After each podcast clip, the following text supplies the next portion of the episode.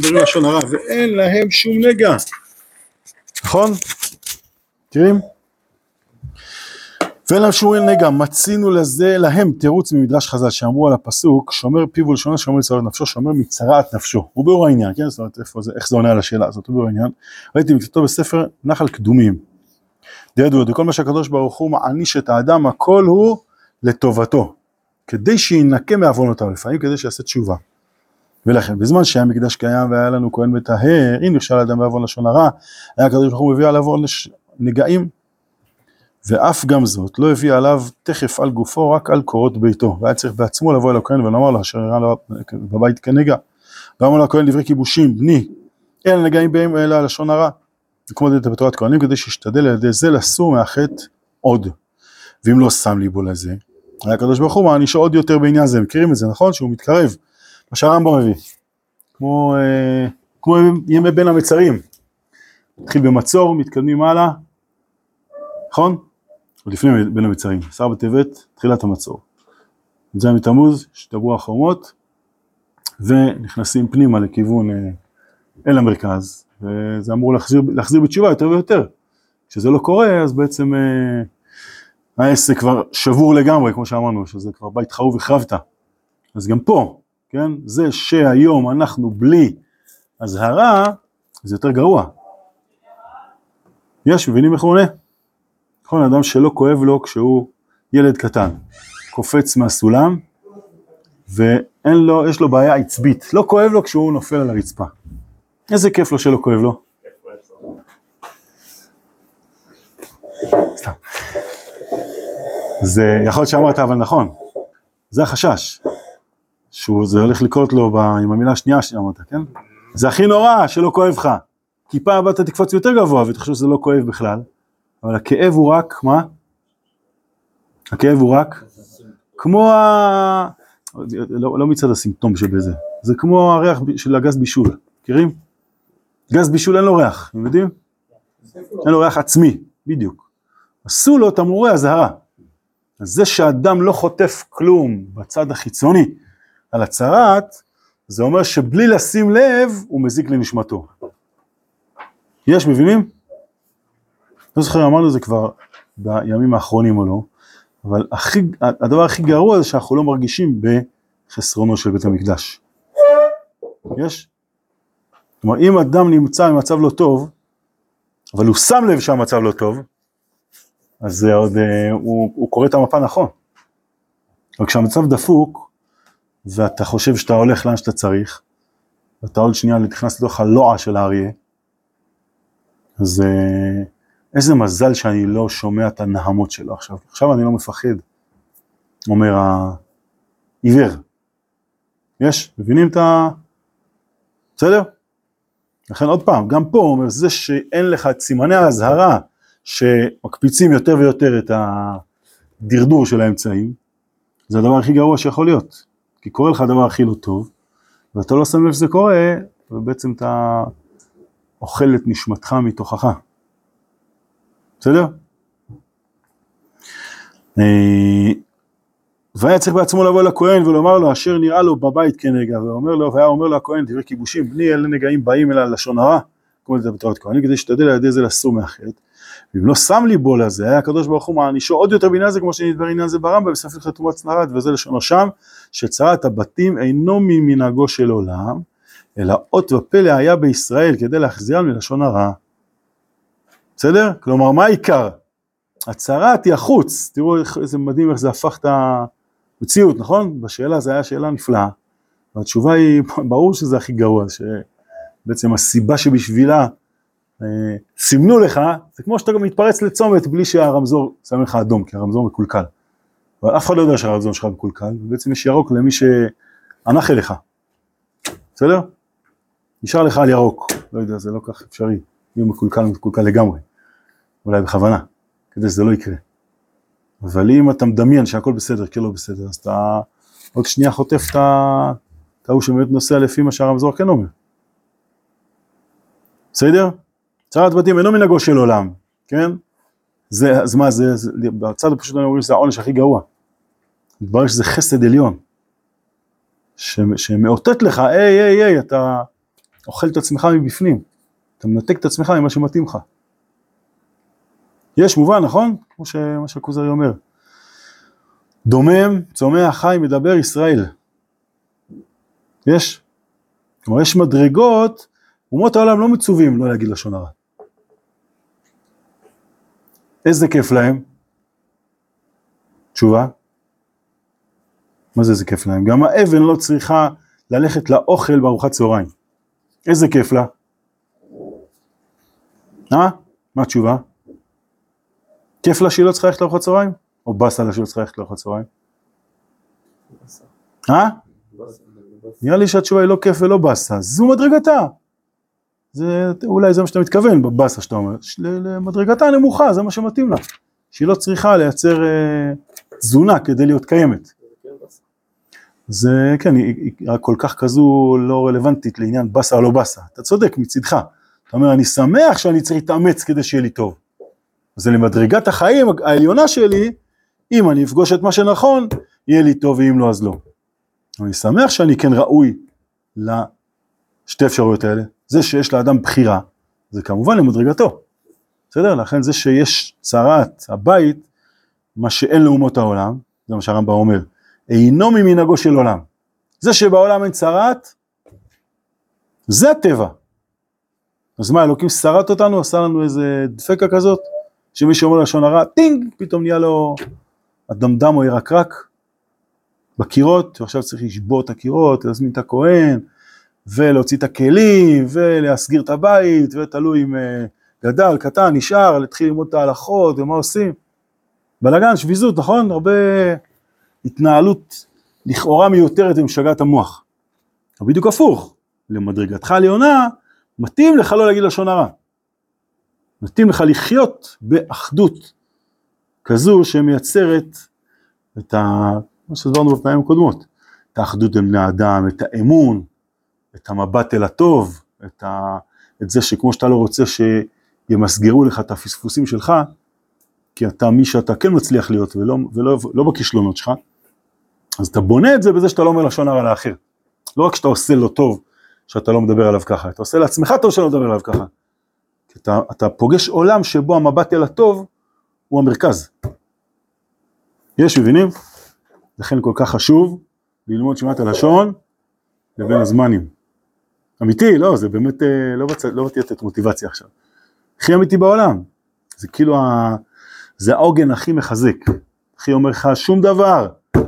מי שאני, זה איפה שאני מאמין. לא איפה שאני לא מצליח. איפה שאני מאמין באחרים, איפה שאני מאמין שמאמינים בי. השאיפות שלי זה מי שאני, לא, ה... לא הנפילות הקטנות. אני, אני שם אותם בצד כמו שאני שם את זה לאחר וכמו שהאחר שם לי. אז אני גדל באווירה כזו ואני אה, מדגיש את הטוב של עצמי יותר ויותר, ונמשך אליו, נמשך אליו, מושך אליו, אה, שם בצד את הבעיות, לא בהתעלמות, אלא בחוסר אה, התמרכזות אליהם. בסדר? אז שוב, שהרמב"ם בסוף הלכות טומאת צרת לשונו שם, שצרת הבתים אינו ממנהגו של עולם, אלא אות ופלא היה בישראל כדי להחזירם מלשון הרע. שהמספר הרע משתנות קורות ביתו. אם חזר בו, יטהר הבית. אם עמד בראשו, עד שהוא טץ הבית, משתנות כלי האור שבביתו והוא יושב ושוכן עליהם. אם חזר בו וכולי, ואם עמד בראשו, עד שישרפו, משתנה עורו ונעשה מצורע, כן, הוא עבר מבית למה זה עורו, צרת הבגד, הוא קורא לזה עורו כדי להפוך את זה אחר כך לעורו של גופו ממש, להראות לך איך זה כאילו מתקדם, משתנה עורו ונעשה מצורע, ויהיה מובדל ומפורסם לבדו עד שלא יתעסק בשיחת הרשעים, שהוא ליצנות ולשון הרע עיין שם. בסדר? טוב, עוד מעט הוא יפרט את התשובה בצורה יותר, אה, יותר מובנת. והיה תועלת גדול מזה העונש, כי בראותו את גודל עונשו ביזיונו שהוא צריך להישב בדל מחוץ למחנה תמיד, ונורא שעליו אף במחנה ישראל, כן, הוא מנותק מכולם, לא רק לא נכנס לקודש, אלא אפילו לשגרת החיים, גם משם הוא, הוא מנותק, הוא מודה תמיד את צערו לרבים כדי שיקשו עליו רחמים, אז מה קורה לו? הוא נהיה תלוי בהם, הוא מרגיש את החיסרון, ומרגיש את זה שהוא צריך שהם יתפללו עליו. כעניין שנאמר וטמא טמא יקרא, נכון? ככה כתוב בתחילת פרשת מצורע. אם אני זוכר נכון, ממילא היה נכנע מאוד מעוונו, הוא מקבל עליו, על האבא להיזהר עוד מעוון המר הזה, ולפייס למי שדיבר עליו. בסדר? זה כמובן מטביע לו בפנימיות שלו, בנפש שלו, הוא מרגיש וואלה ככה לא, לא רוצה להיות שם, לא מתאים לי, לא מתאים ל, ל, ל, באמת למי שאני. ולפייס למי שדיבר עליו, והקדוש ברוך הוא בחסדו שולח לו רפואה לצרעתו. והיה יוצא הכהן אל מחוץ למחנה, לראות אם נרפא נגע, כיוון שנאמר בקרא, ויצא הכהן אל מחוץ למחנה, ראה הכהן והנה נרפא. לעשות לו ככל הסדר הכתוב שם בפרשה כעניין ההזעה, בעניין ההזעה וגילוח, ואחר כך היה מביא עליו את קורבנותיו. הנה בבוא אחר כך אל ביתו, בראותו את החסד הגדול שעשה לו השם יתברך, שריפא אותו מצרעתו. בוודאי עשה כל מה שקיבל עליו בהיותו מחוץ למחנה, כן, הוא רואה שבסוף מי שריפא אותו זה אלוקים, זה לא עכשיו אה, לקח איזה כדור עם אה, צבע מאכל, שצבע לו חזרה בצבע חום, טהור. בסדר? הוא רואה שזה הקדוש ברוך הוא ריפא אותו, הוא פייס לכל מי שדיבר עליו לשון הרע. הנה על ידי כל זה ניתר לגמרי מזה הנגע. כי איך הוא ניתר? מעצם זה שהוא משתייך למצב האחר. אפשר להשליך מזה גם לדברים אחרים. שההשתייכות אל המדרגה הפנימית שלך בעצם מחזירה אותך. אל מי שאתה. בסדר? וגם מזה העוון, כי על העבר נתכפר לו בעונשו ובזיונו, ועל האבא היה נזהר מעצמו, כן? זאת אומרת, הוא, הוא קיבל איזו שריטה כזאת, לשם אני לא הולך. וכל קורותיו שלא יבוא עוד, לזה החטא. והנה, זה מדהים איך זה מסתדר גם, כמו שאמרנו קודם, עם חורבן בית המקדש, ואיך שהיום אנחנו לא מרגישים לא את זה ולא את זה, לא את החורבן עצמו ולא את, ה, את הצורך בזה שהיה עדיף שהייתה צרת. והנה כל זה היה בזמן שהיה מקדש קיים. מה שאין כן אתה ואבותינו הרבים שאין לנו לא מקדש ולא קרבנות ולא כהן מטהר, אם היה הקדוש ברוך הוא מביא את הנגעים על גופו, היה נשאר בטומאתו לעד. ולא היה אפשר לו להינקות מזה. על כן נשאר טומאת הנגע שבא על ידי החטא זה דבק רק בנפשו, ואין בולטים על גופו מבחוץ. כלומר, אין סימנים. למה? מה הוא הסביר? שמתם לב? בדיוק, כי אין כהן ואין מקדש, אז אין את העבודה הפנימית שתעשה כדי שתהיה סיבה שתיטהר. אבל זה לא שהפגע עצמו הוא רק חיצוני, כן? הבעיה זה מה שקורה בפנים, זה מה שהוא אומר, ואין בולטים על גופו מבחוץ. הם רק לא, אין להם סימנים חיצוניים. אבל, אבל הקלקול קרה, שזה בעצם העיקר. וזהו כמה את המדרש ובא באלקוט פרשת מצורע בשם רבי ינאי שומר פיו ולשונו שומרים צרות נפשו, כן? אה תראו איזה יופי, שומר זה לא רק מצרות מהצרה פנימית, אלא כמו שאמרנו זה רק לא בולט כלפי חוץ, אבל צרת יש. מבינים מה הוא עושה? לא רק שיש לך, שהזקת לעצמך, הוא אומר זה באמת צרת, רק זה צרת בלי סימנים. וואלה, יפה, מסתדר פה מאוד. שומר מצרת נפשו, כי הנגע והצרה דבוקה בנפש. על כן האדם המורגל בזה, בחטא זה, חס ושלום צריך להתאונן תמיד על נפשו. כי אף שמכפה עליו הקדוש ברוך הוא בזה, העולם ואינו מראה קלונו לכל, אז לכאורה חופשי חופשי. אז הבנו כמה זה בדיוק הפוך, על כל פנים אחר פטירתו שתצא הנפש מהגוף תתגלה זוהמה צרעתו לעיני הכל. וכל עוד שתהיה דבוקה חלאת הזוהמה הזו בנפש, בוודאי להבוא מנוגע בהיכל השם בגן עדן, בהיכל השם בגן עדן, יצטרך להישב בדד למעלה, חוץ למחנה ישראל שהוא מקום הקליפות והחיצוניים, אם לא עשה תשובה כראוי. אמרנו עם הסטנדר, זוכרים? שכולם מקבלים סטנדר בעולם הבא. השאלה אם אתה אוהב את זה או לא. יש? אז גם פה, כנראה שזה לא שבאמת בצד הפיזי תתגלה זוהמה צרעתו לעיני כל, במובן הפתאום הצרת תבלות חיצונית, אלא המנותקות שלו מגן עדן תהיה, תהיה מאוד ניכרת, בסדר? וגם באותו חי בעלות הנפש למעלה, כל אילן מילין בישין שדיברה, שדיברה ביום, כן, הנפש, כל הדברים הלא טובים שהנפש עסקה בהם, 50 או 58 עכשיו, 50. העסק פה רץ טוב, סוף שנה, רוצה שנספיק עד אה, סוף הפרק כנראה. אה, כל מילין בישין שדיברה ביום עולים עימה וכל הקדושים גדלים ממנה עבור זה, ואין לך ביזיון גדול מזה להנפש. וזה לשון הזוהר פרשת תזריע נקרא למטה כתיב שאומר ולשונו שאומר צרות נפשו מפני שאם שפתיו ולשונו מדברות מילים רעות, אותם המילים עולות למעלה וכשעולות כולם מכריזים ואומרים הסתלקו מסביבת המילה הרעה של פלוני פנו מקום לדרכו של הנחש התקיף ואז הנשמה הקדושה פורחת ממנו ומסתלקת. ואינה יכולה לדבר וכמו שנאמר נעלמתי דומיה החשתי מיתו והנשמה הייתה עולה בבושה ובצער גדול ונותנים לה מקום כמקודם זה כתיב שאומר פי לשונו שאומר מצוות נפשו עד כאן לשונו בקיצור הלאה, תשובה נוספת, עוד מצאתי תירוץ לקושיאנה בספר דבר שבקדושה בשם ספר הקנה. וזה לשונו, ראה והבן שכל המוציא לשון הרע מפיו נידון בצרת. אמר לו רבי, אם כן כל ישראל יהיו מצורעים, מה ששאלנו עד עכשיו, נכון? מה זה ככה? לך, לך תנצל, שהיה בעוון לשון הרע גלו ישראל. אמר לו שקולה עניות קצרת, והרי הוא עני הנמסר ביד האדם. מי זה הרי הוא עני? אמר לו עוד פעם, שקולה עניות כצרת, והרי הוא, והרי הוא עני הנמסר בידי אדם. אה, הוא מסביר בסוגריים אולי. פירוש, על ידי זה יוסר ממנו הגאווה שהיא על פי רוב הסיבה העיקרית ללשון הרע. כמו שכתב רבינו בשער בשער תשובה, כמו שהבהר אם ירצה השם לקמן, וגם הוא יראה לדבר עליהם יראתו, פן יוודע דבר ולא יטיבו עמו. אז מה הוא אומר, כאילו העניות עצמה, אבל מה, מה הוא מתכוון, מי שאמור להיות עם צרת בעצם יוצא עני או מה? עניות היא כאילו צרת. כן, אבל זה אומר שבעצם יש עניות בפועל במקום צרת, זה מה שמפריע לי. יש? אמר לו שכולה עניות כצרת, נראה שזו התשובה באמת. טוב, יכול להיות שעניות זה גם לא דווקא בכסף, אלא זה כאילו החוסר של האדם. ואין שם עוד עניין נורא בזה. הכין את המלכי זוהר בעוון זה גורם חס ושלום, כן הנה, גורם חס ושלום מעניות. כן, מי שרוצה לחיות בטובה, ישמור עצמו. בסדר? וזה כמובן מובן ביותר לא רק בתור, אני חושב שככה צריך להגיד, לא בתור עניות מבחינה כלכלית דווקא, אלא זה שאדם, מאוד מסתדר עם אה, לשון הרע. מה גורם לאדם להגיד לשון הרע? זה מי, גאווה זה הרבה פעמים הטעות הכי גדולה. נכון? מתי האדם מתגאה? מאיפה יש צורך לאדם להתגאות? לפעמים זה בא מאיזה חוסר, אז הוא מנסה להשלים, למצוא את המקום שלו במקומות אה, מדומיינים, בסדר?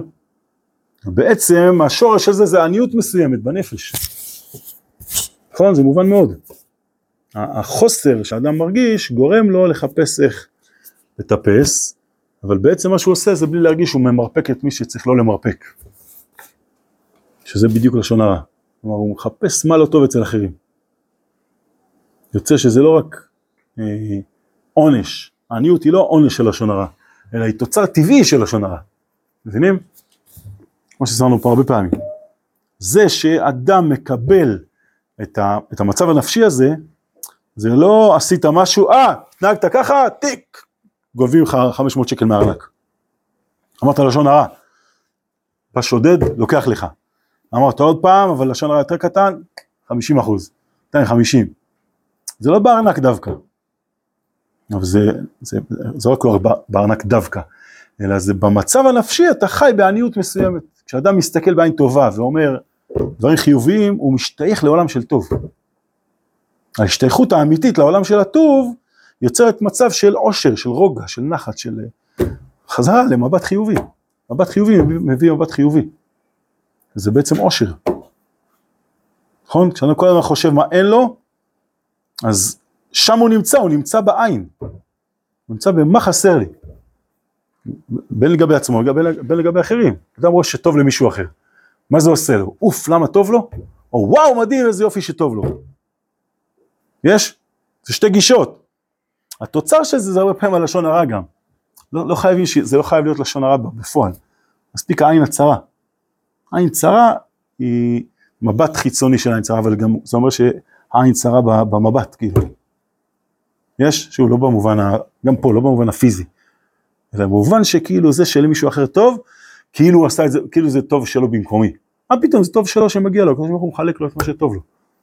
אתה רק יכול להרוויח שכשאתה מסתכל על זה טוב, אז אתה משתייך אל הצדדים החיוביים של המציאות. יוצא לסיכומה של שנה, אה? שאין יותר נפלא מלעסוק בעולמות של טוב. קודם כל לימוד תורה, נכון? כשאתה לומד תורה אז אתה מחפש איפה יש השראת שכינה בעולם, איפה העולם הרוחני מופיע בתוך המציאות.